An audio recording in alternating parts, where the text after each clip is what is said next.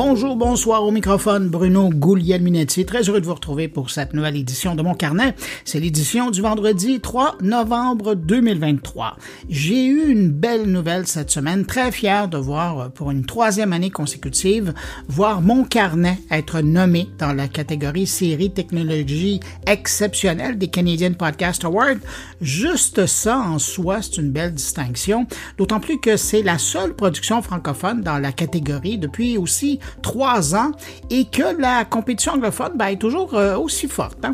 Alors, si ça vous tente de prendre part au vote, parce qu'une fois sélectionné, c'est un vote populaire, ben, il faut vous rendre au site web des Canadian Podcast Awards, vous identifier et ensuite enregistrer votre vote dans la catégorie Outstanding Technology Series. Je vais mettre un lien en bas du descriptif du podcast si ça vous intéresse de cliquer et d'aller voter. Ben, moi, ça me ferait très plaisir. Et puis, vous aussi, ben, vous participerez au succès de mon carnet. En tout cas, j'en profite pour vous remercier d'être là, semaine après semaine. Euh, certains, d'ailleurs, depuis les tout débuts, en septembre 2016. Et je remercie également mes collaborateurs. Je pense cette année à Jean-François Poulain, Stéphane Ricoul, Thierry Weber, Luc Dupont, Catherine Dupont-Gagnon. Merci à vous cinq de passer ici, laisser votre voix, vos réflexions, et puis merci pour votre engagement. Sinon, cette semaine, ben, on a encore de belles rencontres. On parle avec un observateur de la scène médiatique, professeur de l'Université d'Ottawa qui accroche ses patins après 33 ans de loyaux services à observer, à regarder et à réfléchir aux médias. D'ailleurs, euh, aujourd'hui, j'ai une petite pensée pour les employés du groupe TVA et euh, Journal de Montréal et de Québec. Je pense à vous. On parle à l'auteur du nouveau livre Sociable et puis on va également parler à Eve Baudin, la journaliste qui anime la série de balado Le détecteur de rumeurs qui revient en ligne pour une deuxième saison.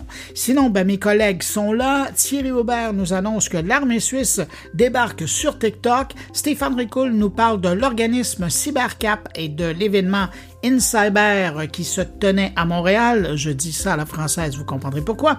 Et puis a Jean-François qui nous parle de UX comme à l'habitude. Juste avant de passer à l'actualité qui a retenu mon attention cette semaine, une salutation toute particulière à cinq auditeurs de mon carnet. Salutations à Pascal Baker, merci pour euh, le petit mot sur euh, Spotify. Yves Mon, Noémie Blanchette-Forget, Frédéric Courreau et François Delvecchio. Merci à vous pour votre écoute. Et puis merci à vous, vous que je n'ai pas nommé, mais qui êtes là, euh, qui m'accueillez entre vos deux oreilles cette semaine. À vous tous, je vous souhaite une excellente écoute. La tech en continue. Vous connaissez Radio Mon Carnet C'est le meilleur du podcast Mon Carnet, diffusé 24 heures sur 24, 7 jours semaine. Avec plus de 1000 entrevues et chroniques proposées par Bruno Guglielminetti, Jean-François Poulain, Thierry Weber et Stéphane Ricoul. Pour écouter Radio Mon Carnet, c'est simple. Allez sur radiomoncarnet.com ou visitez le blog moncarnet.com.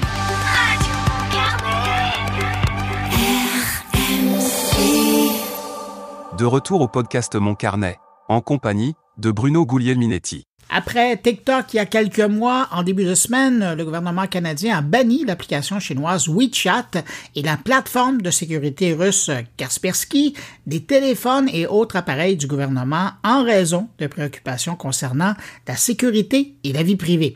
Ces applications ont été supprimées des appareils gouvernementaux et leur téléchargement sera bloqué à l'avenir. Le gouvernement canadien affirme que ces applications présentent un niveau inacceptable de risque pour la vie privée et la sécurité. Et je vous rappelle que concernant TikTok, il y a toujours une enquête fédérale en cours à son sujet. Est-ce que c'est la menace des poursuites de la part de 42 États américains euh, face à Meta euh, qui fait bouger Google? On peut se poser la question. On apprenait cette semaine que YouTube va restreindre les recommandations de vidéos nuisibles pour la santé mentale des adolescents en particulier celles qui idéalisent des caractéristiques physiques spécifiques.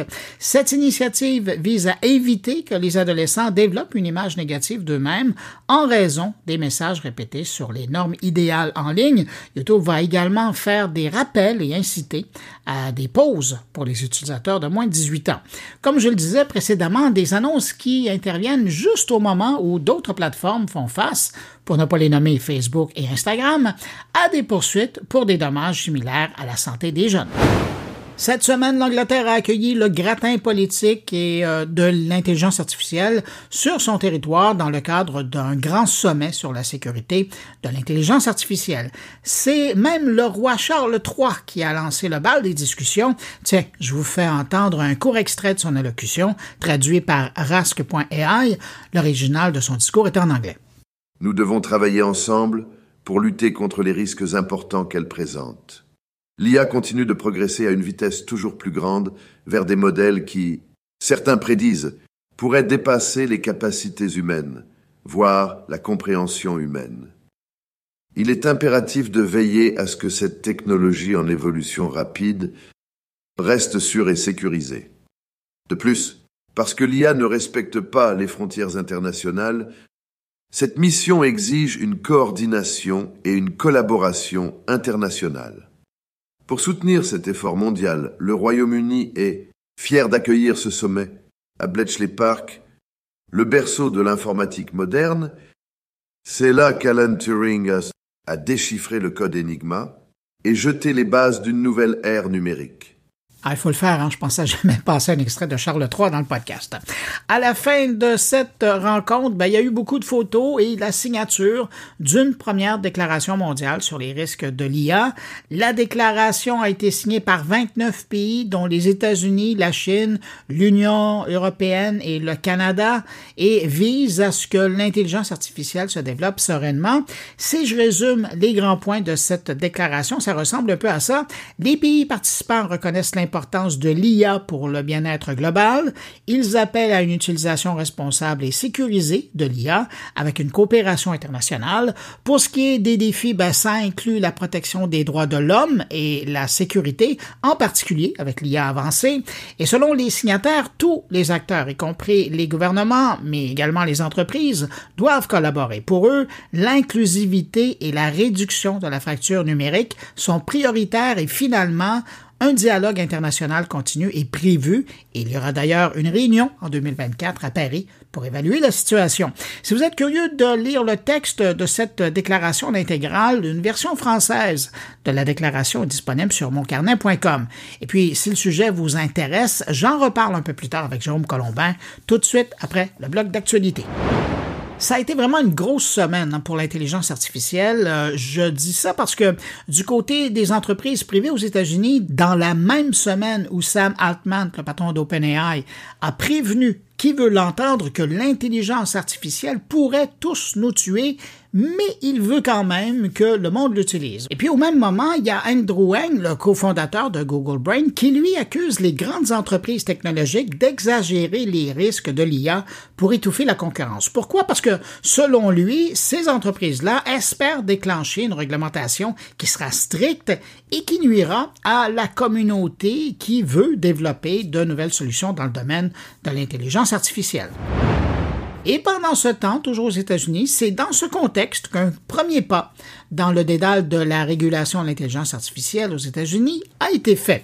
Joe Biden a signé un décret imposant des lignes directrices en matière de tests de sécurité et d'équité dans l'intelligence artificielle. Ce décret vise également à comprendre l'impact de l'IA sur le marché du travail.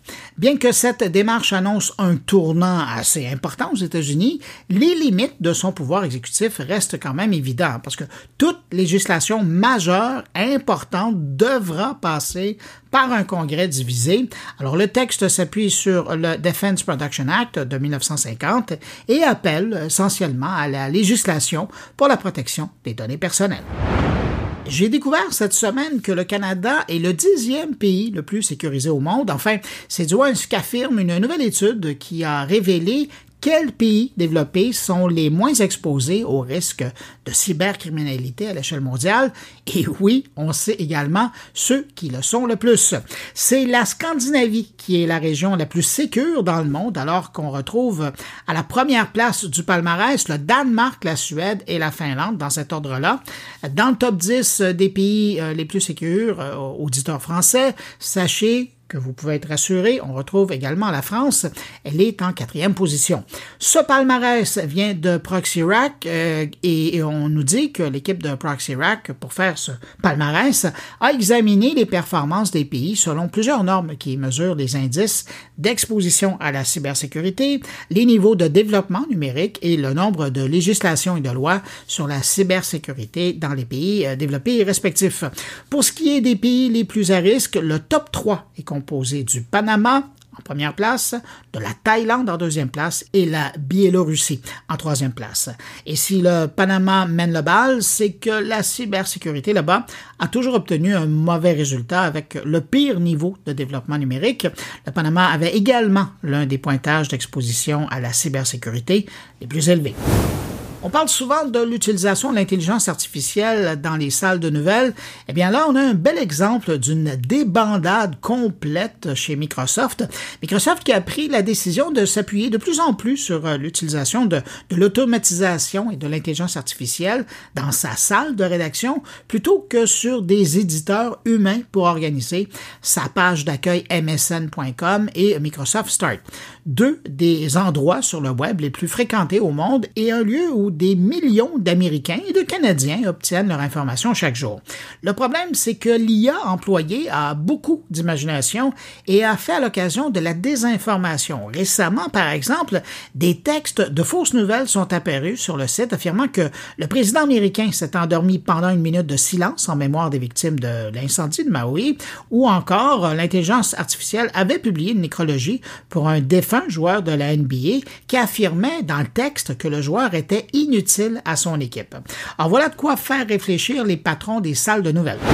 LinkedIn vient de franchir le cap du milliard de membres sur sa plateforme et on a profité euh, pour introduire un tout nouveau robot conversationnel propulsé par le chat GPT d'OpenAI. Je vous rappelle que LinkedIn appartient à Microsoft et que Microsoft a encore investi quelques milliards dans OpenAI récemment.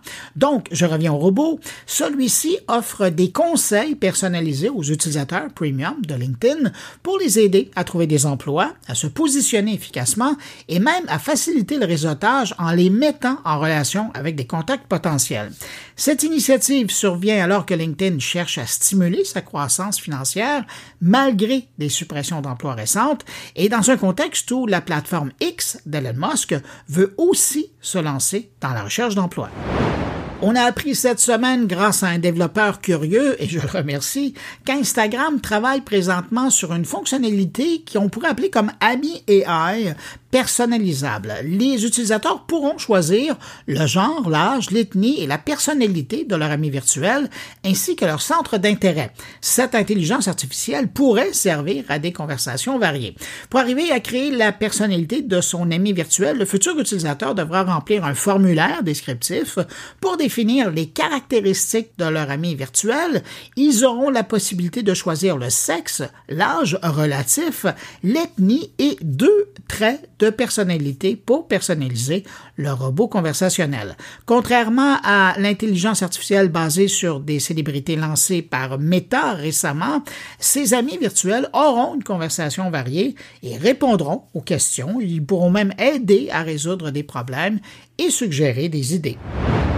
On demeure dans l'actualité numérique de la semaine en allant rejoindre mon collègue Jérôme Colombin, animateur et producteur du podcast Monde numérique, pour notre débrief transatlantique de la semaine.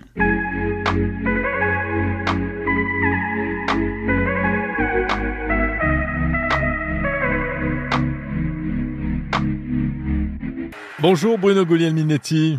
Salut Jérôme Colombin. Comment vas-tu? Ah ben ça va bien. Une grosse ton... semaine hein, dans l'IA euh, à travers la planète. Ben oui, grosse semaine dans l'IA, absolument. Et c'est de ça dont on parle aujourd'hui, euh, parce que, en effet, il se passe des choses chez nous, euh, mais que vous devez suivre de ouais. près euh, chez également. Vous, chez vous, enfin, chez nous. Pas vraiment non. chez vous, c'est même pas l'Europe. non, c'est vrai, tu as raison. C'est ben même oui, pas l'Europe. ah, bon, c'est ouais. en Grande-Bretagne que ça se passe. Voilà. Mais c'est vrai que c'est bon, c'est un petit peu le continent européen quand même. Hein. Euh, et c'est ce sommet euh, donc euh, près de Londres, à l'initiative du Premier ministre britannique, consacré à la, la, régulation de l'intelligence artificielle. J'imagine que même chez toi, vous avez suivi ça de près. Ah ben oui, d'autant plus que c'est notre roi à nous qui euh, a lancé euh, la discussion en, en, en disant tout l'importance qu'il accordait à ce qu'il y ait une discussion euh, à travers, euh, ben, évidemment, lui, il y a un intérêt par rapport au Commonwealth, là, mais à Mhm. travers la planète pour que et euh, le gouvernemental et le privé et les organismes euh, sociaux arrivent à trouver un terrain pour se parler. Et je pense que ben, euh, il, il a été entendu parce que il y a quand même une déclaration qui est sortie de l'événement. Oui, absolument, c'est vrai. Donc, puisque beaucoup de pays sont réunis, hein, le Canada, 29. euh, la France, la Grande-Bretagne, les États-Unis, la Chine, euh, etc. Euh, Donc, c'est assez étonnant. Euh, joli coup politique d'ailleurs euh, en en passant du Premier ministre britannique. Hein. C'est pas mal. C'est pas la première fois quand même qu'on parle d'intelligence et de régulation Non. de l'intelligence artificielle. Et en plus, tu as vu qu'en ce moment, il y en a tous azimuts. Alors nous, on a un projet en discussion au niveau européen, AI Act. Euh, et puis récemment, euh, les Américains aussi ont fait En des début de annonces. semaine, il y a le président américain qui a signé officiellement de sa blanche euh, comme quoi euh, ils allaient faire retarder. Tu vois, cette semaine, nous, du côté euh, du Québec, et c'est pour ça que j'ai été moins attentif euh, en fin de semaine aux travaux en Angleterre, c'est que nous, on a un forum public, une réflexion collective sur euh, l'encadrement de l'intelligence artificielle au Québec. Et c'est, ça dure pendant deux jours et c'est vraiment une grande réflexion où il y a eu des experts qui se sont penchés sur les questions. Et là, on amène ça aux gens qui sont intéressés par, par les dossiers. Et c'est fascinant parce que les gens qui sont sur la scène, il y a autant de connaissances qu'il y en a dans la salle. Moi, je suis ça en ligne. Et quand vient le temps de la période des questions, que les gens lèvent la main pour prendre le micro, poser des questions, tu devrais voir les pointures qui sont là. Ah. Je pense qu'il y a pas mal plus de connaissances dans la salle que chez les rapporteurs, mais c'est intéressant de voir la qualité de la discussion et des questions qui sont posées. Super. Pour revenir à ce sommet sur la régulation, je sais pas ce que tu en penses, mais euh, moi j'ai un peu l'impression que si tu veux, nous, vu de l'Europe, c'est intéressant, on suit ça de très près, mais on a une espèce de de contradiction, c'est-à-dire que d'un côté on parle de régulation et en même temps, euh, bah, chez nous en Europe, il y a, enfin, il n'y a pas beaucoup d'acteurs de l'intelligence artificielle. Hein. Ils sont plutôt aux États-Unis, c'est les, les géants américains, c'est OpenAI, c'est Google, c'est Ben, à part l'Allemagne et la France, qui joue là-dedans? Bah, pas grand monde, pas grand monde. Et, c'est et encore, on considère même que l'Allemagne et la France jouent petit. Hein. On n'a pas Oui, de oui. géants, on n'a pas de. Bon, il y a des startups intéressantes, il y a des trucs en prévision. Et d'ailleurs, euh, notre ministre Bruno Le Maire, le ministre de l'économie et des finances, a, a dit oui, oh, il faut réguler, mais d'abord il faut innover, parce qu'en fait, la vraie difficulté, elle est là, c'est comment réguler sans bloquer et sans étouffer l'innovation technologique dont on a énormément besoin actuellement. Puis tu vois, ça, ça revient à un sujet dont vous avez beaucoup parlé, qui était la souveraineté numérique. Et c'est là où le bas blesse, pour utiliser l'expression, c'est qu'en Europe, euh, vous n'êtes pas tellement souverain en matière d'intelligence artificielle. Parce que la plupart des grands cerveaux qui sont très bons là-dedans, ils sont partis ailleurs, à l'extérieur voilà. du pays, pour Exactement. travailler euh, dans des géants. On a une double difficulté. Tu as tout à fait raison. C'est que on dit partout, enfin, en tout cas, nous, c'est le discours qu'on entend beaucoup en France. C'est oui, on est super bon, on a des super mathématiciens, des super ingénieurs, euh, des super informaticiens. Mais comme tu le dis, ils partent à l'étranger. Et nous, on se retrouve à devoir utiliser des solutions qui sont euh, en partie faites par ces Français, mais euh, sous casquette euh, américaine en réalité. Hein. Euh, donc ça, c'est le gros problème qu'on a. C'est un problème qu'on a dans plein de secteurs, mais enfin technologiques. Et notamment en matière d'intelligence artificielle. Donc la vraie difficulté, elle est là. Et puis il y en a une autre aussi, euh, c'est que quand on parle de régulation de l'intelligence artificielle, en fait, on parle de quoi? Parce que qui dit régulation dit un peu limitation, hein, c'est-à-dire Ou encadrement. Soyons. encadrement, voilà, ne pas faire n'importe quoi. Et est-ce que on parle de l'innovation, de la recherche, de, et du développement, etc. C'est-à-dire vraiment à la, à la source, ou là, euh, est-ce qu'il faudrait bloquer dès le départ, ou bien uniquement en aval, euh, une fois que les solutions sont sur le marché? C'est un peu ça Ouais. la difficulté aussi. Mais tu vois, quand on lit la déclaration qui est sortie d'ailleurs dès le premier jour, ils n'ont pas attendu les, les deux jours de la rencontre, c'est clair qu'on on tire partout. Hein. On veut s'assurer de marquer les points partout pour marquer le fait que les différents gouvernements euh, à travers la planète sont conscients d'un risque. Mais bon, on s'entend qu'avec ce document-là, on va pas aller loin puis on va pas encadrer grand-chose. C'est presque un, un attendu que. Hmm. mais on attend encore les actes. Mais j'ai l'impression que ça va jouer. faut quand même pas euh, pisser dans l'eau du bain. Euh, Hmm. C'est quand même intéressant de les voir là, mais je pense que c'est pas le, le acte 1, c'est le acte 0. Et ça va vraiment commencer à être plus sérieux à partir de la rencontre à Paris en 2024, parce qu'ils sont de- donné rendez-vous chez vous. Je sais pas pourquoi. Ça aurait pu être Oui, de ce côté-ci de l'Atlantique. moi, c'est très bizarre. Alors, moi, je fonde beaucoup plus d'espoir avec cette rencontre de l'an prochain, d'autant plus que la plupart des pays qui sont signataires de la chose auront probablement fait leur propre législation et arriveront là mieux équipés. Parce que là, pour le moment, euh, je regardais les gens qui participaient. C'est beaucoup de gens qui sont en train de préparer quelque chose, mais j'ai l'impression qu'ils se gardent la viande de la réflexion pour leur propre juridiction plutôt que la donner aux voisins. Oui, la viande, quelle jolie expression. Oui, peut-être, euh, mais enfin, si on reporte encore d'un an, euh, ben on, tout ça va très vite et je pense qu'il faudrait pas trop attendre. Euh, bon, c'est d'ailleurs pour ça qu'il y a déjà des choses qui sont en place ici en Europe, mais tu vois, ici, ça commence à coincer des dents. Justement, je reviens à ce que je disais tout à l'heure parce que d'un côté, euh, on dit oui, oui, il faut réguler, il faut pas faire n'importe quoi. On aurait pu parler aussi de pourquoi réguler, hein, euh, voilà, les craintes qu'il y a par rapport au- aux dérives, aux dérapages. Moi, j'ai fait un édito sur mon podcast Monde Numérique à ce sujet pour essayer de résumer un peu toutes les contradictions et la difficulté de cette, cette question-là. Euh, Qu'est-ce qu'on régule? Comment on régule? Et puis, comment on fait pour réguler sans encore une fois, brider l'innovation parce qu'il y a des startups qui disent ouais, mais enfin bon, si euh, dès maintenant on nous interdit de développer telle ou telle chose parce que peut-être plus tard il y aura des utilisations, euh, comment dire, euh, nuisibles, dangereuses, bah, on, on va rien faire. Quoi. Ouais. Et Puis on, s'entend, il y a- y, déjà des patrons là, justement de ces startups-là, qui, puis, puis même de, de pas de startups, mais de grands joueurs, mais qui sont beaucoup moins avancés dans le domaine de l'intelligence artificielle, qui disent, mais on sait bien le jeu. Hein. L'idée là-dedans, c'est que ce sont les entreprises qui à l'heure actuelle sont le plus avancées dans le domaine, qui se disent réguler, réguler, parce qu'ils Oui. espèrent qu'on va couper la course aux- aux- à ceux qui sont derrière le peloton, et donc eux auraient remporté tout le marché. Alors évidemment, ça j'en parle un peu moi de mon côté aussi. Exactement. Ça, ça- C'est un ça point va être très, très intéressant. Intéressant. Ben Ouais, oui. C'est très, c'est très intéressant. Je pense qu'effectivement, quand Google, quand OpenAI dit oui, oui, il faut de la régulation, euh, les États doivent réguler, etc. C'est pour cette raison-là, c'est vrai, pour empêcher que des nouveaux entrants ne viennent les embêter, parce qu'il y aura beaucoup de contraintes. Eux, ils s'en foutent, ils ont des bataillons d'avocats, etc., d'ingénieurs et tout ce qu'on veut.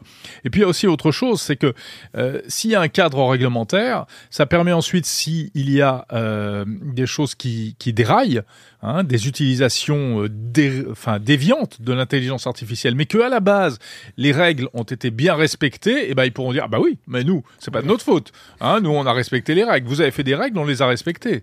Et, et ça, ça revient à la première levée de drapeau il y a plusieurs mois, c'était au printemps dernier, si ma mémoire est bonne, où euh, il y a eu euh, 2000 signataires d'une première lettre qui disait il faut faire attention, il faut encadrer l'intelligence artificielle. Ben pour moi, c'était le, le, le lever du drapeau. Et le jour où ça se met à dérailler, vous dites, mais on vous l'avait dit, c'est vous qui n'avez pas encadré correctement. Ouais. Ah, évidemment, fait. facile de le faire à ce moment-là. Mais bon, ça, c'est une autre discussion. Oui. Avant de conclure, excuse-moi, mais une question de fond quand même euh, là-dedans. L'intelligence artificielle, ça te fait peur, toi? Pas tellement. Pas- non, sérieusement, pas tellement. Parce ouais. que, euh, de toute façon, ceux qui veulent l'utiliser de façon euh, négative ou à- pour le mal des autres et leur bien à eux, ils vont le faire, puis ils ont déjà trouvé euh, d'autres moyens. Donc, eux, ils évoluent avec le temps. Mais j'ai l'impression que ça peut faire plus de bien que ça peut faire de mal. Et dans ce sens-là, ben, moi, je trouve que c'est une bonne chose. Oui, tu te ranges derrière euh, les optimistes comme Yann Lequin qui disent euh, mais c'est formidable et surtout il faut pas brider. Enfin bri- euh, surtout Yann Lequin il veut pas qu'on bride la recherche. Ben, moi aussi ça, je suis très côté, optimiste.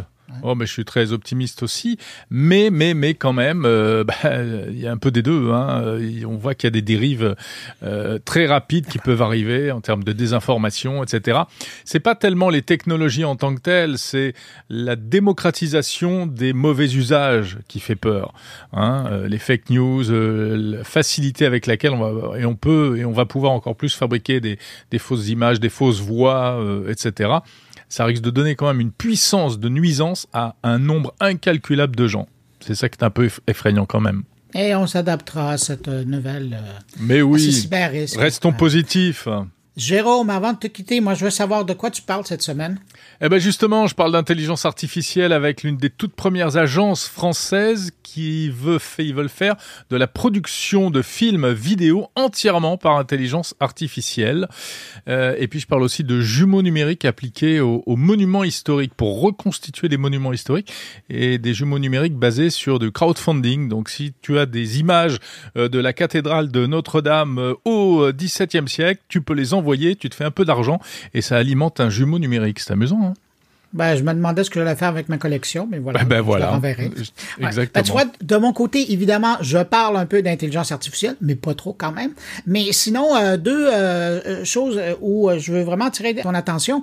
Écoute, c'est rare hein, quand même des profs qui, après 33 ans euh, à parler des médias, à regarder l'évolution des médias, décident d'accrocher leur patin. Ben, c'est le cas de Pierre C. Bélanger, avec qui j'ai eu la chance de travailler. Puis, je prends le prétexte de sa retraite pour revenir sur 30 33 ans de communication. C'est fascinant de voir sa réflexion sur l'évolution des choses, comment on est passé de mass média à des médias traditionnels, notamment, et puis euh, ben, la, la, place que pris les communications euh, électroniques, numériques. Oui, ça parle de médias, pas de hockey, hein, donc. Euh, non, non, pas, pas, de hockey. pas du hockey sur glace. Hein. Quoique. Tous les patins, c'est ça?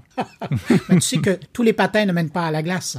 Non, certes non, mais enfin, je... Ré réfléchis à ça. Je, oui, je vais, je vais méditer. Dis donc, là, dès qu'on va se quitter...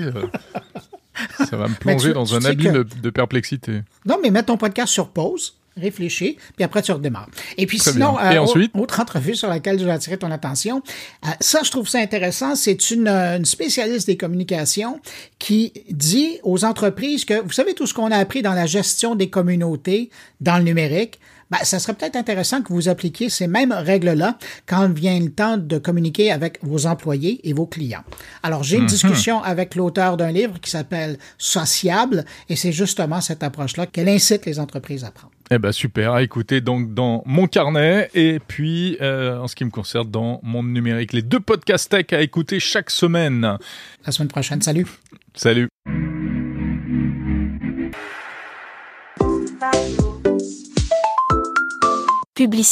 Vous cherchez à propulser votre entreprise vers l'avenir numérique?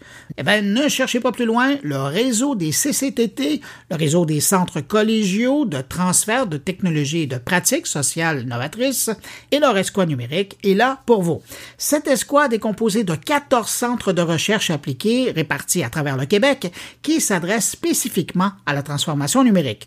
Que vous ayez besoin d'aide technique, de recherche appliquée, d'informations pointues ou même de formation sur les toutes dernières avancées technologiques, c'est toute une équipe d'experts qui sont prêts à relever tous les défis, notamment en matière de transformation numérique. Le réseau des CCTT, c'est votre partenaire pour l'innovation et la croissance. Pour en savoir plus, consultez monsuccèsnumérique.ca. Dans le monde des communications, il y a de ces gens de l'ombre qui ont énormément d'influence dans ce qu'on voit, dans ce qu'on entend et même euh, dans ce qu'on a accès sur Internet parce qu'ils enseignent, parce qu'ils développent des talents et dans certains cas aussi parce qu'ils conseillent des médias et les gouvernements. Et c'est le cas de mon prochain invité qui est professeur à l'Université d'Ottawa depuis 33 ans, Pierre C. Bélanger. Et quand il n'était pas dans sa salle de classe, ben, il conseillait des organisations et il en a même dirigé, je pense notamment au secteur des nouveaux médias de Radio-Canada. C'est comme ça qu'on appelait le numérique à cette époque-là, entre 1997 et 2001. C'est à ce moment-là que j'ai eu la chance de travailler avec lui et de découvrir enfin un patron qui en connaissait autant que moi sur le monde de l'Internet. En fait, pour être honnête, je devrais dire que Sylvain Lafrance, le vice-président d'époque, était pas mal plus. Bref, par son enseignement à l'université, par ses conseils aux organisations et sa prise de parole dans les médias, Pierre C. Bélanger a influencé de façon importante l'écosystème médiatique au Canada et à l'annonce de sa retraite de l'enseignement, je me suis dit que c'était un excellent prétexte pour l'accueillir pour une toute première fois dans mon carnet. Bonjour Pierre C. Bélanger. Bonjour Bruno. Pierre, heureux de te retrouver. C'est un peu particulier parce que moi, ça fait longtemps que je voulais t'avoir sur mon carnet, mais là, en plus, ça me permet de souligner le fait que ça fait 33 ans que tu enseignes à l'Université d'Ottawa en communication. Déjà. Et là, tu as décidé d'accrocher tes patins. Je vais utiliser l'image de sportif parce que c'est une image que tu aimes bien. Là. Comment on se sent quand ça fait euh, plus de 33 ans qu'on regarde euh, l'évolution des médias? Ça a animé euh, le centre de mes activités. Je suis un gars extrêmement privilégié. J'ai toujours dit que ma grande fierté, c'est que j'aurais jamais travaillé une seule journée dans ma vie. Je me suis amusé, d'où la métaphore que tu fais qui tombe à point nommé. Tu sais, les, les parallèles avec le sport, ce sont des joueurs de hockey. Moi, j'étais un joueur des médias. Euh, j'ai suivi l'activité. On a eu la chance, toi et moi, pendant les 25-30 dernières années, de suivre une période extrêmement dynamique où il y a eu des chamboulements très importants, ce qui fait que le dessin évolue constamment, les joueurs évoluent, il y a de nouveaux géants qui arrivent en scène. Mm-hmm. Ça rend l'histoire extrêmement palpitante et tu as un petit peu pas le choix que de suivre ces développements-là et d'avoir toutes les devoirs de constater les transformations que ça impose sur notre paysage médiatique, culturel et celui des affaires aussi, bien entendu. As-tu l'impression que les médias, en guillemets, traditionnels se sont bien adaptés? Je suis obligé de dire oui, parce que tous ces médias-là étaient confrontés à des grandes premières. Quand Netflix arrive, j'ai pas de modèle antécédent sur lequel me baser pour dessiner ma réaction, etc. Fait que c'est beaucoup, comme ils disent en anglais, by the seat of your pants. Tu sais, c'est que là, faut que je réagisse bientôt parce qu'il y a Internet, puis il y a le web, puis il y a les, les, les, médias sociaux, puis il y a de la réglementation qui vient, qui vient pas, puis qui viendra peut-être, etc. Il y a des joueurs internationaux qui commencent à se manifester, etc. Il y a un brouillement des frontières entre les médias traditionnels, l'électronique, le fameux digital, numérique, etc. Il y a le journal qui... Là, c'est un petit peu le melting pot et puis tout le monde, on s'interroge quelle est la meilleure réaction ou position que je devrais adopter pour réagir de façon euh, opérationnelle à ces affaires-là.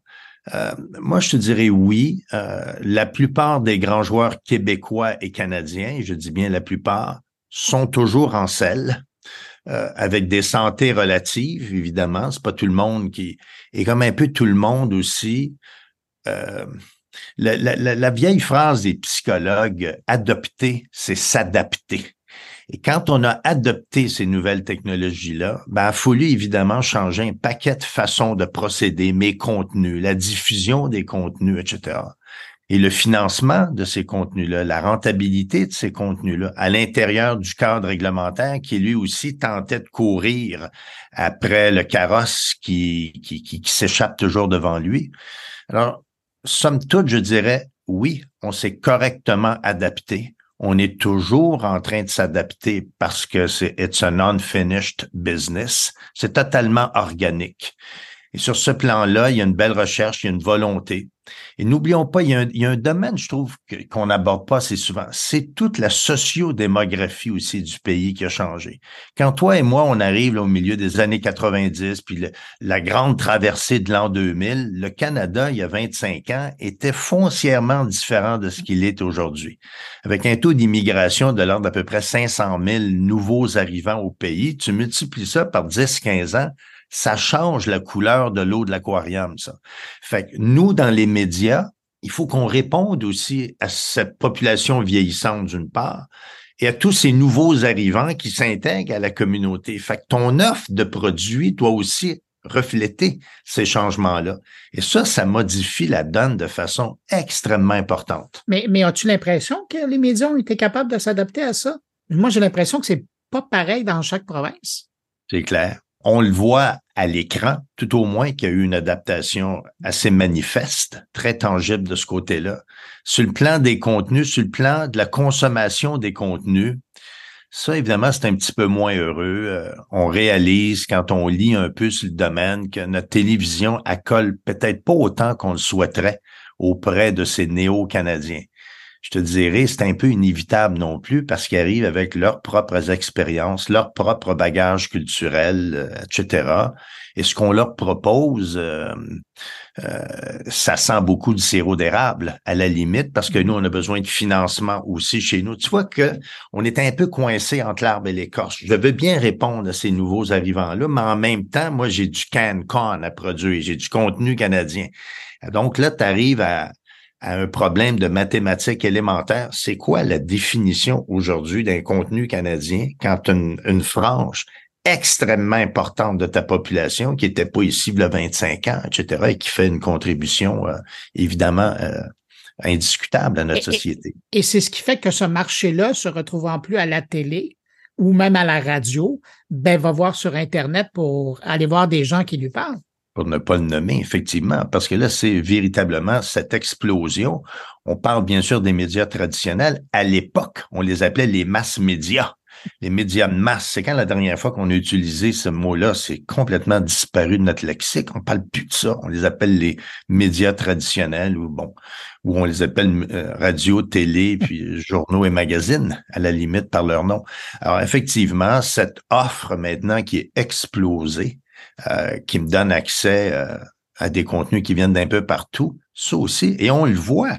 Les derniers Nielsen, euh, et, je vais arrondir les chiffres, c'est plus facile pour notre discussion, mais 40% de mon temps d'écoute se fait sur des contenus streaming. Une trentaine de pourcents sur des contenus distribués sur le câble. Et là, encore une fois, j'ai une provenance complètement éclectique de contenu et une vingtaine, je parle de la télé, et une vingtaine sur les chaînes traditionnelles c'est puis, le reste, all of the above, ça fait que ton paysage est complètement modifié. Alors toi, comme média traditionnel, si euh, on réduit l'équation à sa plus simple expression, t'occupes grosso merdo 20 à 25% du temps d'écoute. C'est quelque chose alors qu'il y a 30, 35 ans. Mais là, évidemment, c'est toujours le vieux débat. On remettra pas le dentifrice dans le tube. Ça, de dire, ouais, mais c'était de même avant, ça, je veux bien mais c'est parce plus de même non plus. Euh, on n'a plus de laitier non plus, puis on n'a plus de ceci, puis on n'a plus de lavandière pour laver nos vêtements. C'est c'est ça l'évolution et de l'espèce et de la technologie et de la société. On va par en avant. Il y a évidemment des choses, il y a du délestage qui s'effectue parce que ça, ce n'est plus un, un, format, une formule, un contenu qui colle à ce qui est possible sous d'autres aspects. Et ça fait qu'effectivement, il y en a qui doivent plier bagage et passer à autre chose.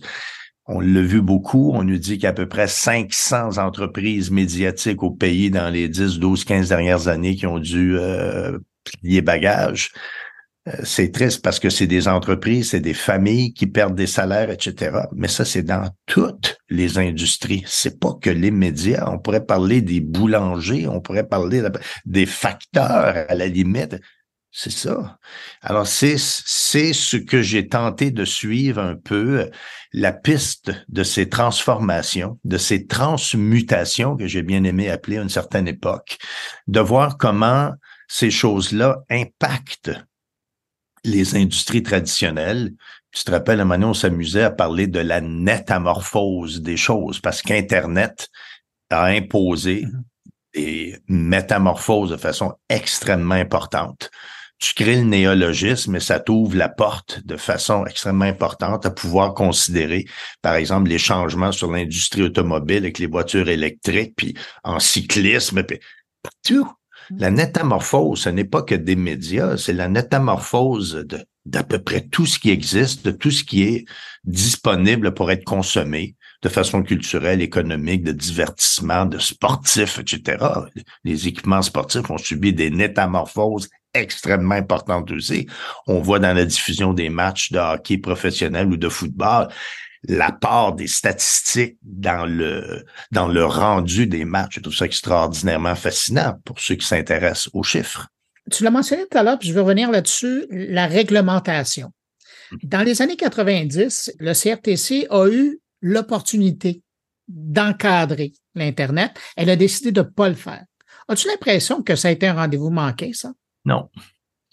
Non. En rétrospective, à l'époque, je te dirais, parce que à quelque part, je jouais un peu là, dans ces audiences-là, on avait tous été déçus de voir, et je pense qu'on a tous, de notre côté de la clôture, prétendu qu'on venait de rater un maudit beau rendez-vous.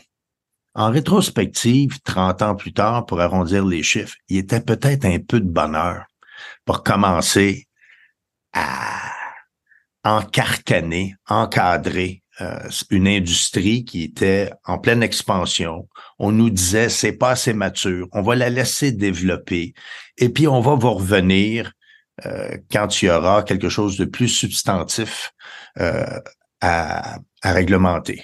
Et là, tu vas me dire, et on a eu donc une deuxième occasion dans les années, au début des années 2000. C'était comme une deuxième tentative, même réponse, avec les exemptions à ce moment-là qu'on a eu. Et là, je pense qu'on est arrivé à une troisième apparition au bâton pour demander la réglementation. Et je pense que celle-là risque d'être la bonne. Ça se fera pas demain matin, mais là, on vient de s'engager dans un sillon qui est extrêmement prometteur, qui va permettre d'insuffler des ressources financières euh, qui sont euh, hautement souhaitables et très urgentes, notamment pour les quotidiens, mais aussi pour les, diffuseurs tout azimut. Donc, si les C11 et C18 aboutissent, et aujourd'hui, je te dirais, je suis plutôt confiant. Il y a une belle volonté de part et d'autre, surtout du côté de Google, parce que l'autre gang n'a pas l'air à vouloir jouer, mais ça, ça leur appartient. Mais déjà que Google nous fasse des propositions et des contre-propositions, ça, on dit toujours, il y a toujours possibilité d'entendre tant que les deux parties continuent à se parler. Tu gardes le lien ouvert, puis à un moment donné, on va finir par trouver un terrain d'entente. Et ça, ça augure bien. Moi, je pense que ça va nous prendre un deux, trois ans encore. Ça sera toujours une œuvre inachevée qu'on pourra peaufiner, rajuster au fil du temps selon évidemment l'évolution. Chat GPT va venir, lui, à son tour, modifier beaucoup d'affaires dans trois, quatre, cinq ans quand ça sera répandu. N'oublions pas, Bruno, on était là aussi. Quand Internet arrive, c'est un gros géant. On se dit, ça, là, ça va être extraordinaire. Mais on sait pas trop de quelle manière ça va l'être. Puis là, les téléphones cellulaires arrivent. On dit, oh, ça, ça risque d'être gros, cette affaire-là. imagine si on pouvait mettre des nouvelles là-dedans. Radio-Canada, on avait essayé à l'époque. Et ça avait réussi d'ailleurs. Le modèle était un petit peu euh, clinquant, là, parce que c'était pas, c'était nos premières tentatives. Mais tout ça, donc, cette réglementation-là qu'on ajustera en cours de route, parce qu'encore une fois, et je réutilise volontairement le terme, c'est dynamique c'est organique et ça va toujours continuer à évoluer. Mon souhait aujourd'hui, c'est qu'on ait des décideurs RE, masculin féminin, qui pourront être suffisamment alertes et suffisamment rassembleurs et rassembleuses pour pouvoir convaincre les principaux joueurs de on a besoin de faire ceci maintenant, ce serait bon si tu mettais une pièce dans sa coche, etc. Moi, je pense que ce que je vois devant moi pour les, les 5 à 10 prochaines années m'encourage, me donne espoir. On va probablement endiguer l'hémorragie. Je considère qu'on a probablement une voie de sortie pour à peu près conserver ce qu'il y a là, puis il arrivera de nouveaux joueurs, mais au moins ceux qui, ceux et celles qui souhaitent continuer à opérer, on est probablement en train de leur donner les outils pour continuer effectivement à euh, occuper la place qu'ils occupent dans notre paysage euh, ces jours-ci. Si je ramène euh, le professeur Côté en classe, as-tu l'impression, parce qu'en 30 ans, c'est quoi, c'est deux générations d'étudiants que tu rencontres? tu peux même dire trois, là, à vitesse où ça va. As-tu l'impression que la génération actuelle qui se retrouve dans vos classes à l'Université d'Ottawa, ils sont bien équipés? La vraie réponse est non. C'est malheureusement non. Je les trouve beaucoup moins curieux, beaucoup moins concentrés, beaucoup moins motivés. En fait, je vais cesser de parler de la génération actuelle et parce que, à part les exceptions, les vedettes qu'on identifie, hein, parce qu'on est un peu des recruteurs aussi dans le hockey amateur, puis on lance pas des bons, puis on lui dit, toi, là, euh, mon beau, ma belle, tu devrais faire une maîtrise. Je vois du, un potentiel, tes travaux de session, c'est bon. Je te dirais que j'en détecte pas autant qu'en début de carrière. Parce qu'en début de carrière, on pelletait à la main. T'as pas d'Internet, puis tu vois le monde à la bibliothèque. Donc, ça crée une autre bête. Aujourd'hui, le grand problème qu'on a à l'université, ça s'appelle Chat GPT. Le travail que je reçois, Bruno, là, j'ai aucune idée qui a écrit ça. Fait que là, je te demande des petits travaux ponctuels ici et là. Et là, je remarque une différence extrêmement importante entre ce que je t'ai demandé d'écrire devant moi et ce que tu m'as livré comme travail pour que tu as produit, nous dirait-on, pendant le week-end. Ça, c'est un immense épine au talon du milieu de l'éducation, je te dirais surtout post-secondaire. Est-ce que est-ce que c'est irrécupérable? Pas du tout. Mais là, on aura à baliser. Nous, faut qu'on réinvente, réinvente notre modèle d'évaluation parce que tu n'es plus obligé, toi, de passer une fin de semaine à m'écrire un travail de 20 pages. Il y a un maudit paquet de ressources qui sont capables de le faire. remarque que ça, ça existe depuis 25 ans. Tu allais sur Internet, puis tu me copiais, collais des paragraphes que tu insérais dans ton texte. On avait des logiciels, Turnitin, etc. Puis le changement de ton, on réussissait à détecter que, oups, il y a un petit saut dans le texte ici, etc. Mais de comparer ce qu'ils sont aujourd'hui versus ce qu'ils étaient il y a 30 ans, c'est un peu malhonnête parce que l'environnement que nous leur avons proposé a été modifié euh, de façon extrêmement importante. Mais j'aimais bien le bon vieux temps, comme disait Jean Béliveau et Maurice Richard dans leur temps. C'était différent.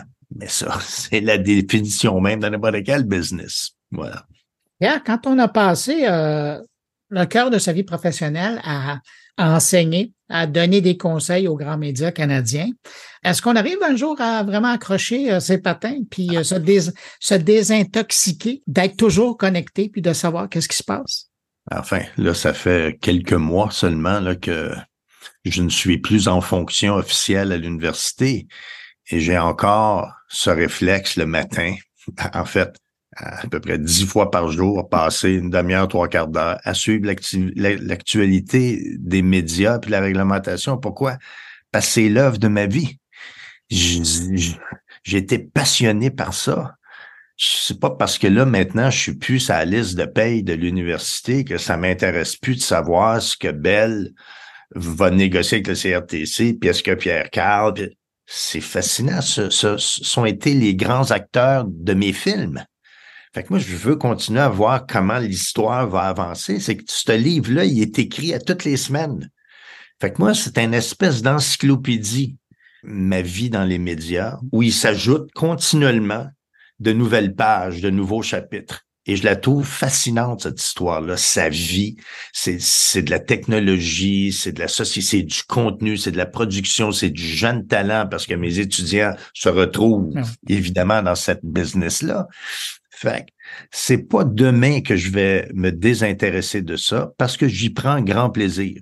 Alors, c'est d'abord un sentiment égoïste. J'aime ça.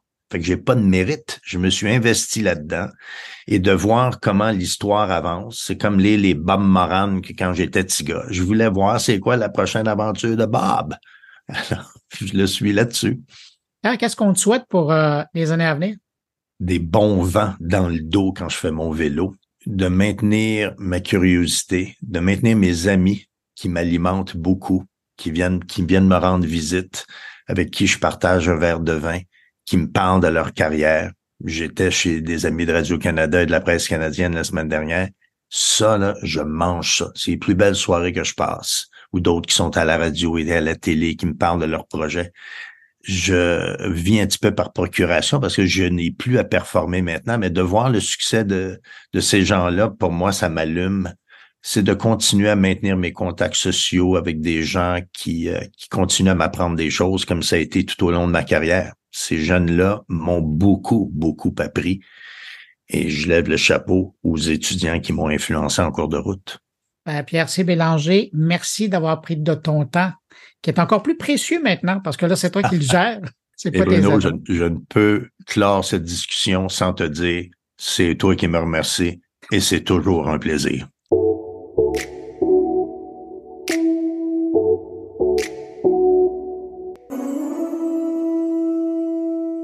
Récemment, j'ai lu un livre fort intéressant qui développe l'idée de prendre ce que nous avons appris du monde des communications en ligne et d'en tirer les bonnes pratiques pour ramener ça dans les organisations, les entreprises, mais cette fois avec les employés et même les clients. Dans le fond, l'idée n'est pas vraiment bête, voir les gens de notre écosystème du travail comme une communauté d'intérêt à quelque part. Pour parler de cette approche, je vous propose une rencontre avec l'auteur de cet ouvrage intitulé sociable qui vient de paraître aux éditions Septembre. Bonjour Rachel Audimard. Bonjour Bruno. Rachel, ça vous est venu d'où cette idée d'écrire le livre sociable? Écoute, c'est une idée qui me trotte dans l'esprit depuis plusieurs années. J'ai toujours, de un, voulu écrire un livre. Au début, l'intention était peut-être d'écrire plutôt un roman, vu que c'était mon background éducatif dans lequel j'ai étudié, qui était l'écriture. Euh, mais cette notion de vouloir offrir un livre qui permet de regarder pas les médias sociaux comme plateforme technologique. Pour ça, on a plusieurs, plusieurs sources euh, disponibles pour nous, mais de démystifier un peu les comportements d'un gestionnaire de communauté pour les entreprises, c'est vraiment dans les dernières années suite à la pandémie où là, tout d'un coup, on voyait tellement plus de gens être confrontés à toutes ces notions de hey, comment je fais pour activer mes gens quand ils sont derrière un écran? C'était plus limité aux communautés en ligne, maintenant c'était la réalité de presque toutes les entreprises. Donc c'est vraiment venu de là. J'étais curieux parce que quand j'ai vu le titre, ben, je me suis dit, ouais, mais c'est aussi le nom de son entreprise. À un article près, il est où le lien là-dedans? Écoute, le lien, il est dans le fait que quand j'accompagne mes clients, que ce soit au niveau euh, des stratégies de marque, que ce soit au niveau des stratégies euh, de communication socio-numérique ou même de communication, les bases sont les mêmes. Fait que dans le livre, vous voyez, il est divisé en trois grandes parties. La première partie va vraiment regarder, bon, mais ben, c'est quoi les éléments culturels d'une communauté et je fais les parallèles entre les éléments culturels d'une entreprise. Fait qu'on va parler des notions de mission, vision, valeur euh, qu'une marque doit établir. C'est la même chose en communauté. Dans la deuxième partie, on va vraiment regarder, bon, ben, quels sont les éléments d'un être humain qui font en sorte, de un, qu'on a besoin d'une communauté, mais surtout, comment est-ce qu'on fait pour répondre à ces besoins-là? C'est exactement les mêmes notions que j'utilise en stratégie, euh, que ce soit des stratégies de marketing, que ce soit des stratégies de communication. C'est vraiment bien d'identifier le besoin pour mettre en place des solutions. Et la dernière partie qui porte sur le leadership, ben, c'est presque identique au style d'accompagnement que j'offre notamment aux euh, directeurs, aux vice-présidents avec qui je travaille au niveau de la consultation stratégique que je fais. Euh, fait que les parallèles étaient tous là et puis mon approche à la fin de la journée demeure sociable, peu importe ce que je fais. Euh, fait que c'était comme prendre ma marque et de l'appliquer sur toutes les facettes que je voulais introduire aux gens. Mais je reste sur le mot social. Ça m'a vraiment marqué. Hein? Mais on saute dans le livre parce que à, un moment donné, puis c'est présent un, peu partout, vous parlez de communauté sociable. Qu'est-ce que c'est une communauté sociable? Une communauté sociable est surtout une communauté où les interactions entre les membres est très présente. Il y a une euh, méconception, je pense, surtout avec l'avenance euh, des, des, de l'approche publicitaire médias sociaux, je vais le dire comme ça, euh, qui est très le diffuseur qui annonce envers un consommateur. Mm-hmm. et pour moi, ça, c'est pas sociable. Ça, La bonne vieille pratique qu'on trouvait dans les médias traditionnels. Exactement. Exactement. Donc, c'est l'approche média. Mais quand on rajoute ce, ce, ce qualificatif-là de sociable, on parle définitivement et impérativement des interactions. Donc, pour moi, une communauté sociable est vraiment celle qui met l'interaction entre les membres, donc vraiment le degré de relation par-dessus toutes les autres priorités d'une communauté. Une communauté de pratique va regarder, par exemple, euh, comment partager une information, un apprentissage, le mettre en pratique entre les différentes réalités de, de, de ses membres. On peut justement penser à la communauté des professionnels des communications numériques du Québec, qui est une communauté de pratique. Euh, Et qui est un gros succès, petite parenthèse. C'est un beau succès. Puis je pense que ça démontre euh, justement l'importance quand on met à l'avant les relations, les gens dans la communauté. Il y a très peu de contenu euh, qu'on diffuse qui est voici la diffusion d'une histoire. Non, non, non, c'est des mhm des êtres humains qui posent des questions et d'autres êtres humains qui répondent à ces questions-là. Euh, donc ça, pour moi, ça, c'est la base euh, pure d'une interaction sociable. Vous avez fait un petit clin d'œil à ça, puis je vais revenir dans, dans une réponse que vous m'avez donnée. Pour vous, une piste intéressante à prendre pour une entreprise, c'est de peut-être voir leurs employés et leurs clients comme une communauté? Oui, absolument. Parce que il y a une notion intéressante quand on regarde la communauté, puis je vais utiliser la communauté avec un C majuscule dans notre discussion. Une communauté par défaut est pas un groupe uniforme, un groupe euh, homogène. C'est un groupe qui a à l'intérieur de soi des sous-groupes. Euh, on peut penser, si vous pensez à votre entreprise, puis là je m'adresse aux gens qui nous écoutent, pensez à votre entreprise et pensez à tous les qualificatifs que vous pourriez dire pour euh, identifier les petits sous-groupes, les petites cliques qui existent dans votre groupe en tant que tel. Quand on pense à une famille, on recule puis c'est beaucoup plus homogène, on a tous le même nom de famille, on a toutes les mêmes valeurs, on vient tous de la même ADN. Mm, fait que c'est pour ça que pour moi, c'est pas nécessairement une bonne approche à prendre euh, quand on veut avoir une approche de gestion qui répond aux enjeux de tout le monde, mais qui regarde plutôt qui se dit bon ben dans notre équipe, par exemple, on a plusieurs individus qui euh, s'auto-identifient comme faisant partie de la communauté LGBTQ+. Mm-hmm. euh, donc, qu'est-ce que ça pourrait dire en termes des services euh, ou des bénéfices qu'on veut pouvoir leur offrir? Donc, simplement en prenant la posture de « je vois mon entreprise comme étant une communauté », on ouvre la porte à, pouvoir identifier comment on peut mieux euh, répondre à leurs besoins pour qu'ils se sentent à leur 100%, pour qu'ils puissent livrer à leur 110%, pour qu'ils se sentent partie de la gang euh, pendant plus longtemps. Parce qu'on sait que la loyauté, c'est un gros enjeu présentement là, dans nos euh, entreprises. C'est intéressant ce que vous dites parce que la dernière fois que j'ai vu ça être appliqué concrètement, c'est chez Amazon dans les centres de distribution, ils ont des zones, ils ont des écrans qui sont justement selon la communauté à laquelle on fait partie. Évidemment, on peut être interpellé par, par, toutes les, communications, mais il y a un écran pour la communauté euh, latino, la communauté noire, la communauté LGBTQ. C'est intéressant de voir qu'un gros employeur peut le faire, mais, mais je présume que cette approche-là de voir ses employés, ses clients comme une communauté, c'est encore plus vrai avec ce qu'on a connu pendant la pandémie, puis aujourd'hui, la réalité du travail hybride, parce qu'on est moins physiquement en contact avec ces gens-là, et donc c'est une façon de peut-être réfléchir et penser sa communication avec eux. Absolument. On n'a plus le luxe de se promener dans nos corridors, d'aller dans la cuisine et de physiquement reconnaître les gens qui peut-être nous ressemblent ou qui parlent comme nous, ou qui s'habillent comme nous, ou qui gesticulent comme nous euh, dans nos écrans, même dans une grande rencontre Zoom où on a des petits rectangles qui nous, exact, nos petits timbres qui nous montrent bon ben euh, certains individus on le juge strictement par un avatar, euh, puis on a très peu la chance d'interagir avec ces avatars-là, à moins qu'on soit vraiment dans une activité euh, dynamique. Donc, quand on prend une approche de communauté qui nous dit, bon, mais moi, je vais m'assurer de mettre en place des initiatives ou des opportunités pour discuter euh, avec des gens qui ont des intérêts très particuliers. Euh, en prônant l'approche de communauté, on peut se sortir de notre euh, nos habitudes de communication, ce que j'appelle une fois pour tous, là, qui comme je fais une communication qui s'adresse à tout le monde, mais plutôt de se dire exactement comme l'exemple que vous avez donné d'Amazon, comment je peux ajuster euh, soit mon message, ma tonalité, euh, les valeurs que j'utilise. Si je donne l'exemple dans le livre de Desjardins, mhm. qui, eux, ont clairement le délimité de, un, quelle est leur approche euh, de marque en termes de leur personnalité, leur ton. Donc, pour illustrer, Desjardins utilise notamment le, le tu dans leur communication pour vraiment être reconnus par leur communauté dans le temps sur la rue, donc les quartiers auxquels euh, elles offraient des services, mais encore plus à l'intérieur de leur entreprise, maintenant qu'elles sont de plus en plus grands, qu'elles ont de plus en plus de départements, de divisions, de services. Donc cette communication-là permet d'appliquer aussi dans le livre la notion du miroir.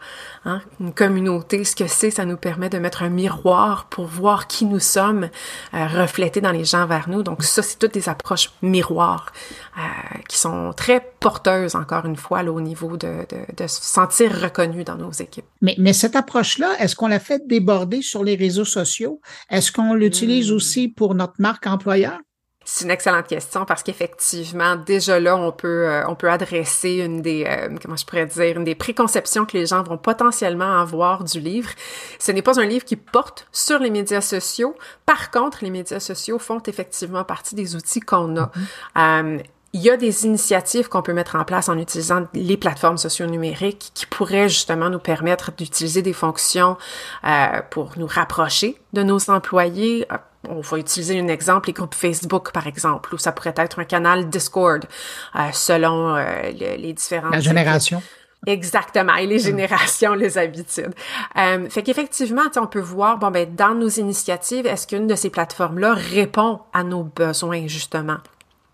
Ça veut pas dire que pour chaque équipe, il va y avoir une plateforme euh, socio-numérique à, à, prôner. Potentiellement que ça pourrait être limité euh, aux outils, euh, par exemple, de Microsoft, où on décide, bon, ben, on veut plutôt mettre en place un SharePoint avec un Teams. C'est aussi pourquoi dans le livre, je porte pas beaucoup d'attention aux différents outils technologiques mm -hmm. qui existent, vu qu'il y en a tellement. Euh, et, il y en aura des nouveaux le mois prochain. Et, exactement. il évolue tellement rapidement que ça sert à rien. Il faudrait peut-être ressortir une édition à chaque année pour rester euh, dans le beat. Mais à la fin de la journée, pour moi, ce qui est important, c'est la capacité d'identifier le besoin puis de trouver la bonne plateforme qui répond justement à ce que vous voulez faire euh, euh selon les besoins. Ma dernière question, elle est à l'auteur, pas à la spécialiste des communications. Quand vous avez pensé au livre, quand, quand vous avez mis à écrire les premières lignes, vous aviez une idée dans votre tête. Êtes-vous loin de votre point de départ? Est-ce que ça a beaucoup bougé? Écoute, je dirais que c'était le produit final reflète, je pense, le concept que j'avais dans ma tête. Je savais que je voulais offrir un livre qui mariait l'autofiction avec euh, le, non-fiction, donc vraiment le, concret, un outil qui serait utilisable, mais euh, le fun à lire. Donc oui, de ce côté-là, il reflète très bien le concept original. C'est sûr et certain qu'entre la V1, donc le, la première ébauche, et l'ébauche finale, c'est beaucoup plus euh, sophistiqué, c'est beaucoup plus, je pense, euh, euh, harmonieux comme produit versus ce que c'était au début. N'importe qui qui s'embarque dans un projet créatif, mm. la première version, on dit toujours, ça va être scrap. Ça n'a rien à voir. Et si j'étais pour comparer un document la version finale, Exactement. euh, ma V1, pauvre, pauvre, pauvre elle, euh, elle a, elle a une, ton, une pierre tombale dans mon en avant dans ma cour avec mes décors d'Halloween. Donc, euh, on, on, pense à elle et on la remercie. Vous avez appris quoi dans le processus d'écriture? De un, en tant qu'une personne de nature très créative et stratégique, euh, j'ai beaucoup appris l'art de l'édi euh, de l'édition. euh, l'art de euh, perdre une bonne histoire au bénéfice d'une étude de cas. Euh, j'ai choisi euh, de mettre plusieurs études de cas qui, pour une stratège, et, et, va contre ma nature, mais vraiment le désir, à chaque fois je revenais à, bon, non, c'est quoi ton intention, c'est quoi ta mission avec ce livre, qui c'était de raconter une bonne histoire qui inspirerait les gens parce que je sais que ce que je propose est une posture, c'est une façon de penser euh, plus qu'un livre didactique. Euh, il fallait que j'y arrive euh, en étant plus raconteuse que professeur. fait que j'ai vraiment apprécié l'art de l'édition à ce degré-là.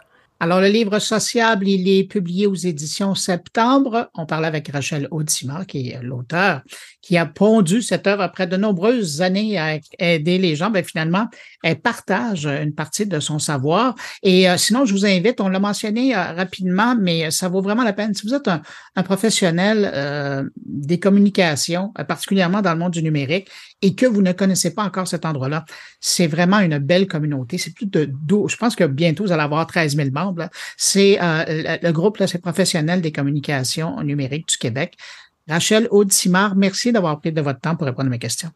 Merci à vous, Bruno. Au revoir. Bye.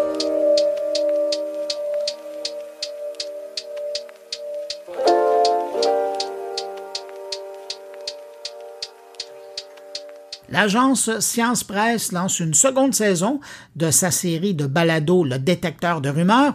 Et je voulais souligner la sortie parce que euh, des bons podcasts de journalistes qui font du myth-busting ou du déboulonnage de mythes, de rumeurs, il n'y en a pas tant que ça en français. Et puis en plus, ben, je voulais quand même souligner les 45 ans de l'agence Science Presse. C'est un âge vénérable. Alors, pour nous parler de la nouvelle saison du podcast, on rejoint la journaliste et animatrice de la série. Bonjour Eve Baudin. Bonjour. Pas trop nerveuse euh, en ce début de deuxième saison euh, de la balado? Non, je suis euh, très contente en fait. Euh, on a travaillé en fait même sur une nouvelle mouture euh, du balado. Donc j'ai travaillé avec une nouvelle réalisatrice pour cette deuxième saison, Claudie Fortier-Saint-Pierre. Et donc on a un petit peu revampé les choses. Alors je suis très excitée de présenter ça à notre public. Alors là, il y en a, il y a deux épisodes qui sortent cette semaine. Par la suite, je pense environ dans deux semaines, il y a d'autres épisodes qui vont sortir. De quoi vous allez nous parler dans cette nouvelle saison? Bon, alors, on commence euh, avec les régimes alimentaires, euh, donc les régimes amaigrissants. Euh, donc, c'est avec le nutritionniste urbain qui déboulonne pas mal de mythes sur les régimes amaigrissants. Je te dirais que ça m'a, c'est une entrevue que je trouve super intéressante et je pense que ça peut être bien utile de l'écouter. En tout cas, moi, j'ai appris pas mal de choses. et, et puis, et puis, ben, le deuxième épisode, on aborde la question des, euh, de la pseudo-archéologie. Dans le deuxième épisode, avec euh, une journaliste de l'agence Science Presse. Bon, je sais pas si tu le sais, mais euh, il y a des documentaires qui sont sortis, beaucoup de contenu aussi sur YouTube qui prétendent que les pyramides égyptiennes, mayas, ont été construites par les ovnis ou des civilisations anciennes disparues. Donc, on s'intéresse à ça. Puis, pour les 45 ans de l'agence Science Presse, on a préparé toute une série dans laquelle on donne des astuces pour mieux s'informer. Donc, les astuces du détecteur de rumeurs, euh, pour mieux s'informer, euh, vérifier les sources, reconnaître les, les arguments fallacieux, puis aussi euh, mieux s'informer pour tous les sujets à caractère scientifique. Alors, on sait que dès que ça touche la science, le public se sent un petit peu démuni, moins bien outillé. Donc là, on donne des astuces pour savoir si une information scientifique est fiable ou non. Donc ça, c'est le genre de sujet qu'on aborde dans les premiers temps. Puis ensuite, on aborde ça d'autres sujets, la sexualité féminine avec une chercheuse, etc., etc pour quelqu'un comme toi qui s'intéresse à la science et qui est habitué à déboulonner des mythes, est-ce que le format balado se porte euh, mieux que d'autres plateformes pour faire ce genre de travail-là? Ben, c'est une bonne question parce que, en fait, ce qu'on voulait, nous, avec euh, le balado, c'était vraiment deux choses. Premièrement, oui, c'est vrai qu'on déboulonne des mythes là-dedans, mais c'était vraiment beaucoup, c'était vraiment aussi de faire connaître le travail de vérification de faits qu'on fait comme journaliste scientifique et aller au-delà, en fait, du vrai ou faux. Donc, on rentre beaucoup dans les nuances, beaucoup dans l'explication de la façon dont, on fait notre travail de journaliste, comment on vérifie les faits, comment on peut réfléchir. En fait, on fait beaucoup de littératie, euh, donc euh, informationnelle, donc comment mieux s'informer. C'était un petit peu ça l'objectif du balado, puis faire connaître aussi l'équipe de l'agence, euh, faire aussi découvrir le travail des chercheurs dans des domaines spécifiques. Donc, euh, je dirais que c'est une façon, en fait, de mieux comprendre ce travail-là euh, et puis d'outiller les gens qui nous écoutent davantage que dans nos textes. Parce que dans les textes, là, si on explique trop comment on a fait notre méthode, où est-ce qu'on est allé chercher, euh, où est-ce qu'on a trouvé l'information, pourquoi cette information-là, elle est fiable et telle autre information ne l'est pas, ça peut devenir très, très long. Alors que dans un balado, on a le temps d'expliquer pourquoi cette source-là, est fiable, pourquoi celle-là, elle est moins, de rentrer, d'ouvrir des portes, de les refermer. Donc, on trouvait que c'était un super format pour répondre à toutes ces, ambitions-là qu'on avait de mieux faire connaître notre travail de, journaliste de vérification, de vérification de faits. Tu le mentionnais, c'est le 45e anniversaire de l'agence Science Presse. Évidemment, toi, tu es toute jeune, hein, tu n'étais pas là au début, mais, euh, mais quand on pense à tout le chemin que vous avez parcouru, comment vous mm-hmm. voyez votre mandat euh, dans les années à venir? Ben, c'est sûr que l'agence, c'est pas juste, euh, bon, évidemment, c'est pas juste le détecteur de rumeurs. Le détecteur de rumeurs, c'est une, rubrique qui, qui va se célébrer, qui célèbre en fait en ce moment, c'est sept ans à peu près. Donc, rubrique de vérification des faits en sciences. Euh, donc, effectivement, ça, c'est très spécifique. Euh, l'agence, ben, c'est aussi une agence de presse. Donc, une agence de presse qui fait de l'actualité scientifique. mais ce que je peux te dire, c'est que oui, peut-être qu'on est dans un domaine, dans une dans une époque un peu différente. Moi, je n'étais pas là comme tu le disais au début, mais je pense que les gens ont vraiment soif euh, d'une information fiable, particulièrement sur les sujets scientifiques, parce que, tu sais, pour nous, la science, c'est pas juste de parler de choses, en fait, c'est ou le contraire de parler des choses qui sont loin des gens. Il y a énormément de sujets scientifiques qui touchent de très près les gens. Je pense évidemment à tout ce qui est euh, nutrition, santé, mais aussi pour faire des choix éveillés, des choix conscients, des choix qui, reposent, faire des bons choix en fait, il faut avoir une bonne information. Puis c'est là où je pense que l'agence Science Presse est intéressante parce que on fait pas juste rapporter des études rapidement, on fait pas juste euh, faire une espèce de veille de ce qui se passe dans la recherche. On est, on vraiment, on met les choses en contexte. Et c'est ça l'intérêt d'avoir des journalistes scientifiques qui savent ce qu'ils font, euh, donc, si par exemple on rapporte, je donne un exemple, mais si on rapporte une étude qui a été faite sur euh, des animaux, ben, premièrement, ça se pourrait qu'on n'en parle pas parce qu'on sait que les résultats d'études sur les animaux sont très rarement applicables, en fait, aux êtres humains. Et ici, on le fait, on va dire aux gens, attention, là, cette étude-là, elle a seulement été faite sur les animaux. Et donc, je pense que graduellement, les gens voient vraiment un intérêt à une information produite par des journalistes scientifiques il n'y en a pas beaucoup au Québec, donc on fait partie de ces rares-là journalistes scientifiques. Et, mais je pense vraiment que ça, elle a encore toute sa pertinence, l'agence Science Presse, à cause de ça. Alors, cette deuxième saison du balado Le détecteur de rumeurs, on peut le trouver à quel endroit et à partir de quand? Bah alors sur toutes les plateformes d'écoute, votre plateforme d'écoute préférée, nous y sommes. Euh, on est aussi bien sûr, euh, si vous voulez nous retrouver de façon très facile sur le site de l'agence Science Presse, il y a un onglet balado. Donc, on est là. Euh, mais toutes les plateformes, euh, si on parle de Apple, etc., on y est, Spotify, détecteur de rumeurs. Euh, il y a aussi les anciens épisodes qui sont qui sont là. Donc, on avait 12 épisodes de la saison 1. Là, on en a une dizaine pour cette deuxième saison qui sortent. Alors, je pense qu'il y a différents sujets, différents sujets qui peuvent plaire à bien, bien, bien des gens parce qu'on touche vraiment une très grande variété. Ben, Baudin, journaliste et animatrice euh, de la série Le Détecteur de rumeurs, merci d'avoir pris de ton temps pour répondre à mes questions, puis bonne deuxième saison, puis surtout, euh, ben, bon 45 ans. Ah, merci beaucoup, Bruno. Salut. Salut.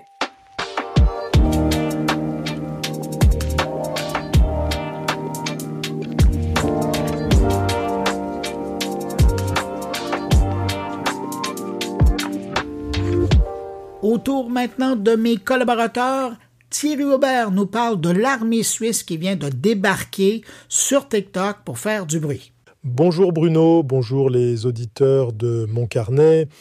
Euh, j'avais très envie de vous parler d'un sujet plutôt inattendu et curieux, la présence de l'armée suisse sur le réseau social TikTok. En décidant de rejoindre cette plateforme, l'armée suisse s'éloigne des pratiques habituelles des administrations occidentales et cela n'a pas manqué de soulever quelques questions et inquiétudes. Alors, quelles sont les motivations derrière cette décision audacieuse et comment l'armée suisse gère-t-elle les défis liés à la sécurité sur cette plateforme? En mars dernier, l'armée suisse a créé la surprise en annonçant son arrivée officiel sur TikTok, le réseau social chinois extrêmement populaire auprès des jeunes, avec 34% de ses utilisateurs en Suisse ayant moins de 18 ans. TikTok représente une opportunité unique pour l'armée de s'adresser directement à une audience jeune. La première vidéo publiée par l'armée détaille ses intentions, partager le quotidien des militaires, offrir des conseils relatifs au service militaire et répondre aux questions des utilisateurs. Une démarche transparente et éducative qui vise à tisser un lien plus fort entre les jeunes et l'institution militaire. Je partage avec vous cet extrait en suisse allemand, de quoi vous faire une idée des défis linguistique présent dans mon pays. Hallo zusammen und willkommen auf dem offiziellen TikTok-Account der Schweizer Armee. Hier zeigen wir euch spannende Einblicke im Militäralltag. Cependant, cette initiative ne va pas sans susciter des controverses, notamment en raison des inquiétudes liées à la protection des données sur TikTok. Des experts en cybersécurité mettent en garde contre les risques potentiels tels que l'accès à des informations sensibles et personnelles. Plusieurs pays occidentaux ont déjà réagi en interdisant l'utilisation de TikTok sur les téléphones professionnels de leurs fonctionnaires. En Suisse même, des voix se sont élevées au Parlement pour réclamer une interdiction similaire au sein de l'administration fédérale. Consciente de ces défis, l'armée suisse a pris des mesures pour évaluer et atténuer les risques. Une analyse de la sécurité a été réalisée et les données sensibles sont stockées séparément sur les appareils de service, assurant ainsi une protection accrue. De plus, il est explicitement demandé aux militaires et au personnel de ne pas installer TikTok sur leurs appareils privés. Des formations spécifiques et une étiquette ont également été mises en place pour guider les militaires dans leur utilisation de la plateforme. En conclusion, la démarche de l'armée suisse sur TikTok représente un pari audacieux mais calculé. En choisissant de s'engager directement avec la jeune génération là où elle se trouve, l'armée espère renforcer sa relation avec ce public et mieux communiquer sur ses valeurs et ses missions. Bien sûr, cela ne se fait pas sans challenge, notamment en matière de sécurité des données, mais les mesures mises en place témoignent d'une volonté de naviguer prudemment dans cet univers numérique. L'avenir nous dira si cette stratégie portera ses fruits, mais une chose est sûre, l'armée suisse a su se montrer innovante en empruntant un chemin moins conventionnel. Alors n'installez pas forcément n'importe quelle application sur votre téléphone intelligent, portez-vous bien et à très bientôt si c'est pas avant. Ah oui, j'ai pas voulu vous dire avant que vous l'entendiez, mais pour ce billet cette semaine, Thierry Aubert a utilisé sa voix clonée par l'intelligence artificielle pour livrer son billet. Est-ce que vous avez remarqué quelque chose? Je serais bien curieux de le savoir. Alors, si ça vous tente de me laisser un mot, de me dire si vous avez entendu la différence ou pas, vous pouvez le faire par les réseaux sociaux, tout de suite après la publication de mon podcast, ou sinon ben, en utilisant l'adresse message au singulier moncarnet.com.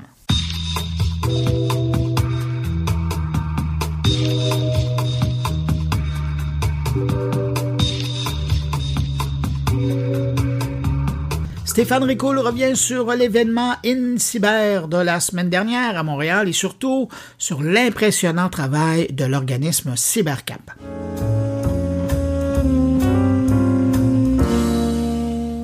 Premier incubateur numérique au Québec, CyberCap œuvre pour la persévérance scolaire et le raccrochage par des activités de prévention et d'accompagnement afin d'aider les jeunes à trouver leur place dans la société. Ils étaient présents au forum InCyber et j'ai tellement été charmé par le parcours pour les jeunes qu'ils avaient mis en place que j'ai eu le goût de vous parler de ça. J'ai fait de très belles rencontres à ce forum. Imaginez, j'y ai même croisé notre vedette nationale, monsieur Bruno Guglielminetti lui-même. J'y ai croisé ceux qui font bouger les choses au Québec, en toute discrétion, dans l'ombre volontaire des autres, et j'en profite pour leur donner un peu de lumière ici à mon humble auteur. Je parle de Stéphane Pipon, ou encore de François Bétard. Et j'y ai croisé Roger Léger, Marie-Astrid Duban et François Labonté, tous les trois de Cybercap, mais j'y reviendrai. Quelques mots d'abord sur le forum InCyber 2023 qui se déroulait les 25 et 26 octobre dernier, un événement sur la cybersécurité et la confiance numérique, ayant comme objectif de renforcer les liens entre le Canada, les États-Unis, l'Europe et le monde, en échangeant sur la politique, les volets opérationnels ou encore technologiques. Et j'en profite pour lancer tout de suite une remarque envers la France qui avait un espace complètement dédié à ses représentants qui s'appelait Choose France, une marque de commerce écrit en très très gros, aussi gros que choquant et n'ayant pas sa place dans une province qui lutte pour le maintien de la langue française. Si le forum InCyber est un lieu de débat, comme le rappelle son fondateur, le général Marc Watin Auguard, ils viennent certainement d'en créer un nouveau, probablement de façon involontaire, mais tout de même, nous étions nombreux à en parler. J'espère que la copie sera révisée et corrigée pour la prochaine édition, car ils n'ont pas eu la note de passage me concernant. Pour en revenir au contenu du forum InCyber, en arrière de l'idée de parler de cybersécurité se retrouve celle de rendre l'Internet plus sûr, instaurer la confiance dans les nouvelles technologies, prévenir l'impact de la cyberguerre et du cyberespionnage, rendre résilientes nos infrastructures vitales et mettre fin à la cybercriminalité selon leur site web. Une très grande diversité de conférences, peut-être trop grande, je m'y suis perdu un peu, donnait une réelle profondeur aux deux journées sous des thèmes variés et répartis par scènes tels que sécurité informatique, lutte anticriminalité, cyberdéfense, éthique, confiance, protection des données, propriété intellectuelle, identité numérique, système embarqué, monde industriel et opérationnel, talent, enseignement, inclusion, etc. Vous voyez que ça couvrait très large. Il y avait aussi le thème de la sécurité pour nos jeunes qui était abordé sous l'angle d'un parcours futur talent, un parcours initiant les jeunes de 12 à 15 ans aux enjeux liés à l'utilisation des technologies sous forme de mise en situation et d'ateliers que j'ai eu la chance de vivre moi-même et durant lesquels j'ai pas été forcément capable d'avoir toutes les bonnes réponses. Et quand ils appellent ça un parcours, c'est pas à la légère, puisque les jeunes étaient effectivement invités à marcher le long d'un corridor dans lequel de nombreuses informations leur étaient présentées. Je vous enlève, je vous en livre, pardon, ici quelques-unes. Le coût de la cybercriminalité en 2021 au niveau mondial était de 6 000 milliards de dollars. Première information. Deuxième information, près de 70% des Canadiens canadiennes ont été victimes d'incidents de cybersécurité en 2022. Troisième, les fameux mots de passe. Les dix mots de passe les plus encore utilisés au Canada en 2022 sont, tenez-vous bien, 1, 2, 3, 4, 5, 1, 2, 3, 4, 5, 6, 1, 2, 3, 4, 5, 6, 7, 1, 2, 3, 4, 5, 6, 7, 8, et oh là là, 1, 2, 3, 4, 5, 6, 7, 8, 9. My God, misère.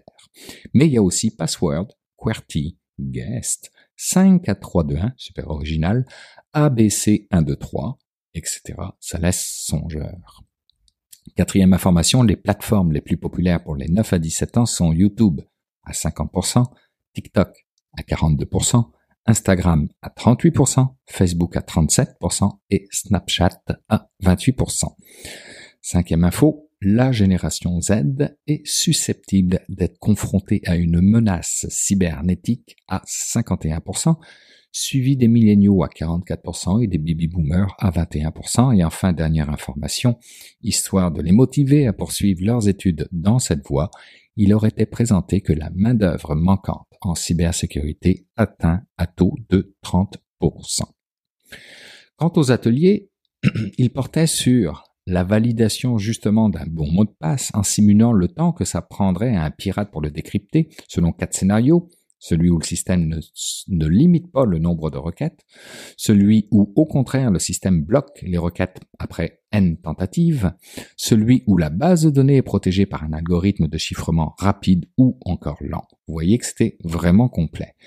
Ensuite, il y avait un atelier de détection de fausses informations comme de fausses déclarations dans des conditions légales d'utilisation, la détection de fausses images de visages de personnes ou encore la détection de faux articles. Et enfin, il y avait une simulation d'attaque qui était représentée physiquement par le plan d'une maison que les jeunes puissent se rattacher à quelque chose de matériel qu'ils connaissent et pour laquelle on leur demandait de se scinder en deux équipes afin que une élabore une stratégie d'attaque et l'autre une stratégie de défense, puis qu'ensuite on inverse les rôles. Bref, vous comprenez à présent pourquoi je tenais particulièrement à en parler. Et très sincèrement, on visait ici les jeune de 12 à 15 ans, mais honnêtement, Cybercap aurait pu viser sans rien modifier du tout les fameux 7 à 77 ans, étant donné le niveau général de littératie en matière de cybersécurité. Une œuvre utile quand on sait que les coûts mondiaux de la cybercriminalité atteindront 10 500 milliards de dollars américains par an d'ici à 2025 et que la pénurie de main-d'œuvre en cybersécurité était estimé en 2022 à 3,4 millions de travailleurs à l'échelle mondiale.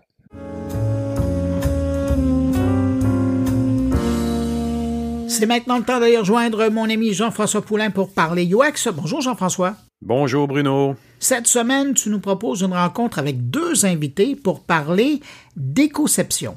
Ben oui, cette semaine, je parle avec Amélie Poirier, qui est designer senior UX UI chez Niji, qui est une compagnie française qui se spécialise en éco-conception, et avec Christella Henriquez, qui est responsable du pôle intégration front-end. Et euh, on parle donc, c'est ça, de d'éco-conception. Euh, mais, mais ce qui m'a intrigué beaucoup dans la discussion que j'ai eue avec elle, c'était le fait que pour faire de l'éco-conception, on doit collaborer de façon très étroite, de faire des ateliers en début de projet pour déterminer euh, où allait se situer la documentation, comment on va comment on va faire, comment on va procéder, c'est quoi la marche à suivre. Donc moi j'aime beaucoup parce que ce que je constate en éco-conception à date, c'est que les gens sont obligés de se parler beaucoup, ce qui est vraiment la base du UX. Et euh, après ça, on, met toute cette, on met toute cette chimie là ensemble puis on crée un projet. Et donc, également, euh, j'invite tout le monde à aller écouter leur conférence qu'ils ont donnée pour Figma. Euh, je vais probablement la poster dans les semaines qui vont venir, euh, qui, là, ils avaient un bon 45 minutes pour en parler. Et je pense que c'est quelque chose qui, qui est intéressant, qu'on doit écouter, parce que ne serait-ce qu'au niveau de la collaboration, je pense qu'il y a quelque chose de vraiment important. Bon, ben, merci Jean-François. Belle mise en place du sujet. On va écouter cette discussion avec tes invités, puis on se retrouve, nous, la semaine prochaine. Salut! Avec plaisir, Bruno. À la semaine prochaine. Bye. J'entends beaucoup dans le milieu euh, où je le vois, je constate beaucoup qu'il n'y a pas tant de collaboration entre les programmeurs, les front-end et les designers. Je trouve ça bien dommage. Puis Christelle, tu avais commencé à m'en parler en pré-entrevue. De votre côté, ça n'a pas été le cas. Là. Euh, non, non, moi c'est vrai que ça fait, ça fait 15 ans que je fais ce métier et que je travaille dans la partie front-end. Je suis toujours assez surprise quand j'entends des gens qui, qui, qui, qui, trouvent ça triste de ne pas être en contact avec la tech parce que voilà, nous chez Niji et dans toute l'équipe intégration, c'est un, c'est un point d'honneur en fait pour nous. Vraiment, on, est ce bridge, on est ce pont entre la, la, la vraie pure technique back-end et euh, le design. On estime que c'est à nous, front-end, de faire ce pont-là et donc euh, de ah. relier les deux. Donc pour nous, c'est hyper important en fait d'être en contact avec les designers parce que tout seul, on ne fait rien en fait, tout simplement. Ah, c'est peut-être en fait qu'il manque de gens comme toi qui font le pont. Parce que je pense que souvent les designers, on mais je dis ça, mais pas de temps nécessairement non plus. Que les designers, je pense aussi des fois, ils veulent travailler dans leur dans leur coin. Mais donc vous, vous avez trouvé une belle formule pour y arriver sur le projet de la RATP. Comment vous avez démarré ça, à part vos personnalités intrinsèquement, vous, vous l'avez peut-être démarré par qui vous êtes, mais comment vous avez mis ça en place et comment ça a été une bonne formule euh, au niveau du fonctionnement? Bah déjà, la première chose, c'est euh, quand on part sur ces sujets-là en éco-conception, c'est déjà qu'on mène du coup des ateliers ensemble, des ateliers d'idéation, de savoir sur lesquelles bonnes pratiques on a besoin de s'aligner. Donc du coup, pour savoir un peu euh, quelles sont les bonnes pratiques sur lesquelles on a besoin de s'aligner, on a besoin de réunir l'ensemble des métiers, de savoir qui euh, porte la responsabilité de l'ensemble des actions euh, qu'on va avoir besoin de mener tous ensemble. Donc c'est savoir en fait un peu avec avec les, quelles règles du jeu on est capable de jouer en fonction du contexte projet qu'on a. Et une fois que ça c'est clair pour tout le monde, Côté, euh, créa, on, sait sur quoi on, peut s'embarquer, sur quoi on peut aller. Et après, l'idée, justement, c'est de créer cette correspondance et cette communication entre euh, euh, les développeurs et les designers pour savoir qu'est-ce qui est faisable. Le matière,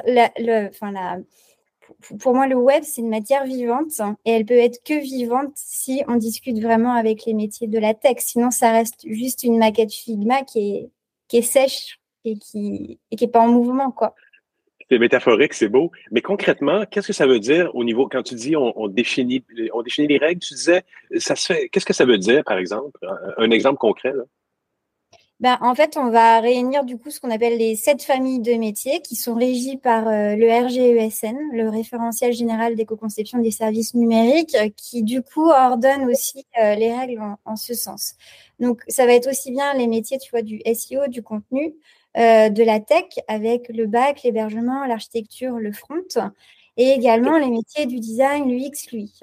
Et en fait, chaque partie a un peu euh, un listing qui lui est attribué de bonnes pratiques, à savoir, par exemple, en UX, c'est euh, mmh. alléger les éléments transverses de la navigation. Donc, c'est alléger le header, alléger le footer, parce que c'est vraiment des éléments qu'on va retrouver un peu sur toutes les pages.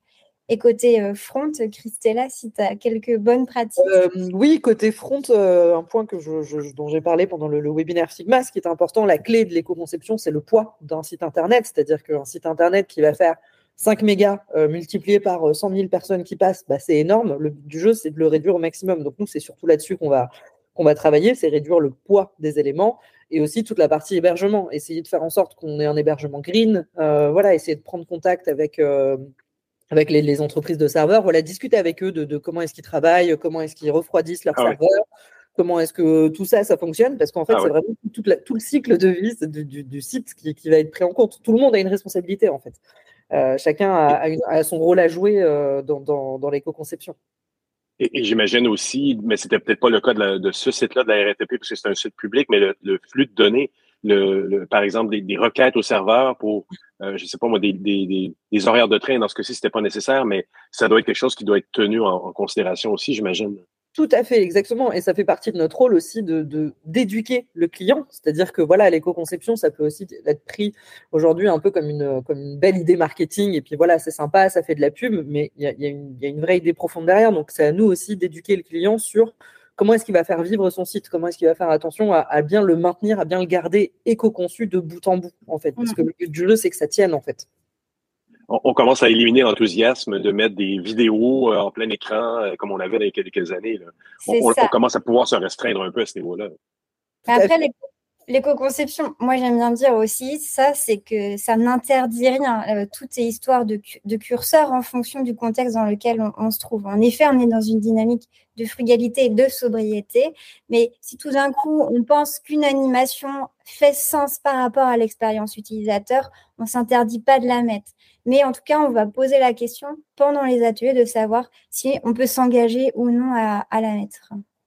Ah, tu parles d'ateliers, Amélie. Donc, c'était quoi? Qu'est-ce que, dans quel contexte vous avez fait des ateliers? C'était toutes les semaines ou, ou vous l'avez fait au début? Comment, comment vous organisez la, la méthodologie du quotidien dans la production d'un site comme ça? Ça se passe comment? Bah, la première chose, c'est l'étape vraiment de conception de cadrage, où justement là, on fait des ping-pong entre le, le, design, la tech et également euh, le client. Et euh, pour ça, la première chose déjà, c'est qu'on audite. Et on audite à plusieurs mains. On audite euh, de, par rapport à, l'UX, l'UI, l'interface qu'on a à l'instant T de l'interface, et également euh, côté, côté, côté tech et, côté contenu également. je, je, là, je suis encore plus curieux. Donc, qui audite? Vous vous auditez tous les uns les autres? Christella audite, Amélie, Amélie audite. audite Alors non, non, on audite, on audite, euh, on audite le, le, le, site actuel, on audite les concurrents. Ah. L'idée, c'est de pouvoir mesurer. L'idée, c'est d'avoir un élément oui. de référence, de, de, de voir où sont les problèmes, euh, de repérer. Où, donc là, on était vraiment dans le cadre d'une refonte en plus. Euh, donc il fallait vraiment voir, OK, c'était quoi les plus gros problèmes euh, auxquels était confrontée la RATP en termes d'éco-conception? Euh, Qu'est-ce qu'on allait devoir craquer? Enfin voilà, quels sont les points sur lesquels on allait devoir se concentrer, ceux qui étaient déjà bien assimilés. Donc l'idée, c'est que voilà, chaque métier fasse son petit audit dans son coin et à la fin on regroupe le tout euh, et on se rend compte d'ailleurs qu'on on avait trouvé à peu près les mêmes euh, à peu près les mêmes éléments. Mais c'est intéressant parce que vous, vous, avez déjà énuméré le nombre d'intervenants. Tu disais ça tout à l'heure. Euh, c'est intéressant ça parce que le fait de les identifier, c'est aussi de les reconnaître. Donc on sait qu'il y a des UX, on sait qu'il y a des front-end, on sait qu'il y a des tous ces éléments-là ne peuvent pas être ignorés. C'est malheureusement parfois ignoré. Euh, c'est ignoré, mais en fait, c'est bien dommage. C'est pas parce qu'on parle d'éco-conception oui. que dans les autres cas de figure, euh, il, faut, il faut avoir des personnes qui sont en bout de chaîne. Enfin, pour moi, la conception et le cadrage, peu importe le projet, on doit tous euh, travailler main dans la main et, et imaginer ensemble les solutions parce qu'on a tous des bonnes idées, en fait. Absolument, mais est-ce que ça vient nécessairement de l'éco-conception? Parce que je trouve ça super intéressant d'avoir énuméré tous les corps de métier qui vont être inclus dans un processus.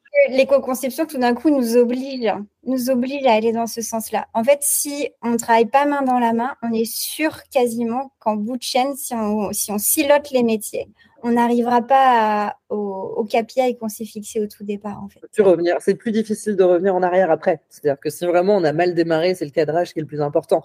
Euh, revenir en arrière une fois que tout est fait, une fois que euh, euh, on a validé tous les partis pris, euh, tous les éléments, parce que du coup, elle parlait du SEO aussi, qui est un point extrêmement important aujourd'hui dans le numérique. Il faut bien sûr ouais. qu'on intègre le SEO, l'analytique dans notre démarche, parce que voilà, tout ce qui est analytics, les, les AB testing, tout ça, c'est des choses qui, qui, qui, consomment beaucoup. Euh, donc, c'est aussi un échange qu'il faut qu'on ait avec le client. Donc, bien sûr qu'il faut intégrer tout le monde dans la démarche dès le départ, en fait, pour qu'il y ait une prise de conscience commune, surtout. Euh, et que, comme disait Amélie, chacun puisse faire ses propositions et chacun puisse apporter sa petite pierre, euh, sa petite pierre au projet, quoi. Parce qu'aujourd'hui, on arrive même à estimer ça, hein, qu'il y a 80% des impacts environnementaux qui ont lieu au moment de la conception, en fait. Et, on parle d'éco-conception, et ce que j'entends, c'est en fait l'application de bonnes méthodologies de travail coopérative entre tous les corps de métier, en fait. Alors oui, oui, oui, tout à fait. Nous, nous ce qu'on aime dire dans la tech, c'est que euh, 80% de l'éco-conception, c'est de la performance. Euh, si, si, on a un site qui est Ouais. performant, on a un site qui se charge bien, on a un site qui a été bien travaillé, où, euh, où euh, l'expérience utilisateur, elle a été bien travaillée de bout en bout, que du coup c'est logique, que c'est accessible, que on a déjà fait 80% du travail. Euh, clairement, c'est sûr que euh, Ouais. euh, voilà, c'est c'est simplement, comme tu dis, appliquer des bonnes pratiques qu'on a un petit peu oubliées, qui existent depuis très longtemps, hein, mais que je sais pas si c'est voilà la course à la nouveauté, la course à la différence, la course à euh, qui fait que voilà, on s'est un petit peu éloigné parfois des, bonnes pratiques et, du bon sens, euh, même des fois euh, dans le numérique. Donc oui, très clairement, nous, on applique ces méthodologies-là, pas que dans le cadre de l'éco-conception, hein, on les applique dans n'importe quel projet, dans n'importe quel type de projet. Mais c'est vrai que l'éco-conception, c'est un, un moteur en plus pour nous, c'est-à-dire que c'est un moteur en plus pour nous et pour tout le reste de l'équipe, pour euh, bah, notre, notre entreprise, pour nos clients, pour voilà, c'est vraiment quelque chose, on peut s'appuyer sur ça euh, pour aller encore plus loin en fait, pour pousser les choses encore plus loin. Ces derniers 20 Super intéressant. Ouais. Et, et- et- question piège, en fait. Est-ce qu'on pourrait dire que l'éco-conception devrait nous amener aussi à réfléchir aux impacts qu'on a dans notre environnement? Par exemple, on a beaucoup parlé dans les dernières années de l'impact que Uber a eu sur euh, le fait de remettre beaucoup de voitures dans les centres-villes. C'est sûr. Non, non, non, c'est sûr que euh, on n'a pas vu l'impact venir. Aujourd'hui, c'est le streaming hein, qui est l'un des plus grands consommateurs de, de Ouais. serveurs. euh, voilà, c'est- difficile de s'en passer maintenant qu'on a l'habitude. Après, il faut savoir que côté serveur, euh, sur ces 15 dernières années, on se rend compte que euh, l'impact écologique en termes de consommation d'énergie n'a pas augmenté. Parce qu'en fait, ils ont augmenté, ils ont retravaillé les serveurs, la puissance des serveurs, on les a recréés. Enfin voilà, l'industrie a fait en sorte que, OK, on continue à grandir, mais on essaye de rester toujours dans une consommation contrôlée. Donc, c'est plus les matières premières qui vont être problématiques, parce qu'on continue à construire des serveurs et des serveurs et des serveurs, mais la consommation d'énergie, on a réussi à la, à la maintenir quand même euh, dans un équilibre. Euh, donc, oui, aujourd'hui, l'éco-conception nous fait prendre conscience de choses toutes bêtes. Euh, faut envoyer un mail quand, euh, quand on peut peut-être chatter en live, de, de, mettre toujours des pièces jointes, de, ne pas supprimer ses mails. Je connais des gens, moi, qui ont des, qui ont des emails qui datent de 2001 euh, encore dans leur boîte mail. Ça, c'est important aussi de nettoyer ses mails. Enfin voilà, c'est une prise de conscience d'aujourd'hui. Comment est-ce qu'on consomme le numérique? Comment est-ce qu'on consomme l'actualité numérique? Euh, c'est un, des, c'est un des, des exercices qu'on fait avec le client d'ailleurs. De, Amélie pourra vous en reparler de, de comment euh, faire disparaître les actualités, comment, comment est-ce qu'elles vont vivre et le cycle de vie d'une actu. Euh, ça, ça fait partie des choses dont on discute avec le client. C'est Amélie qui peut en dire un petit peu. Alors en fait, on, on met en place ce qu'on appelle une stratégie de fin de vie des contenus. Euh, L'idée, c'est surtout sur les actualités que ça va se jouer. En fait, on fait ce qu'on appelle le mapping des contenus. On va avoir en fait l'ensemble des pages qui constituent du coup le site web. Et souvent, on s'aperçoit en effet que des fois, une actualité censée être quelque chose, un contenu chaud, une actualité. Et que des fois, on a des actualités qui datent euh, de trois ans, quatre ans, etc. Et du coup, on peut se poser la question, bah, pourquoi est-ce qu'il y a encore cette actualité-là? Parce que finalement, on n'en a plus besoin de savoir qu'il y a eu tel salon en 2018, par exemple. Et donc, du coup, par exemple, sur RATP, on a mis en place qu'au bout de six mois, les actualités disparaissaient quand elles avaient, euh, du coup, vieilli déjà depuis plus de six mois. Après, l'idée, c'est pas non plus d'être radical, c'est-à-dire que, par exemple, à la RATP, ce qui s'est passé au moment où on a éco-conçu le, projet, on a eu un nouveau président, qui est un ancien Premier ministre qui est arrivé à la RATP, Jean Castex, et qui, du coup, à ce moment-là, ça, c'est une actualité chaude. Mais au bout de six mois, on avait toujours besoin de garder cette information-là. Donc, du coup, on le fait basculer dans une autre thématique qui s'appelle plutôt les articles de fond et qui permet de conserver cette actualité qui est devenue froide, mais qui était tout aussi importante. Super. Et si on veut suivre un peu les développements de ce que vous faites, vos réflexions et tout ça, on peut vous suivre où, mesdames? Euh, bah, sur, euh, sur LinkedIn, euh, on est assez actif sur, sur toutes ces problématiques-là. Et puis également, n'hésitez pas à aller voir le site de niji.fr si vous voulez voir à quoi ressemble l'éco-conception. En tout cas, une réponse qu'on peut apporter, c'est celle de notre propre site. Être exemplaire, c'est Ah, oui. Il, ben, il y a vraiment quelque chose à suivre là-dedans. Je vais inviter tout le monde à aller écouter la conférence. Merci. Merci beaucoup pour votre temps aujourd'hui, mesdames. Merci beaucoup.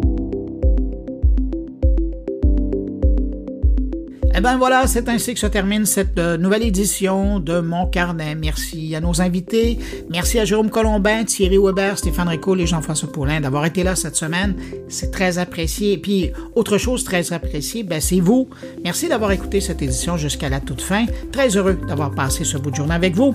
Je vous donne rendez-vous vendredi prochain pour une nouvelle édition de Mon Carnet. Entre-temps, ben, passez une excellente semaine et surtout, portez-vous bien.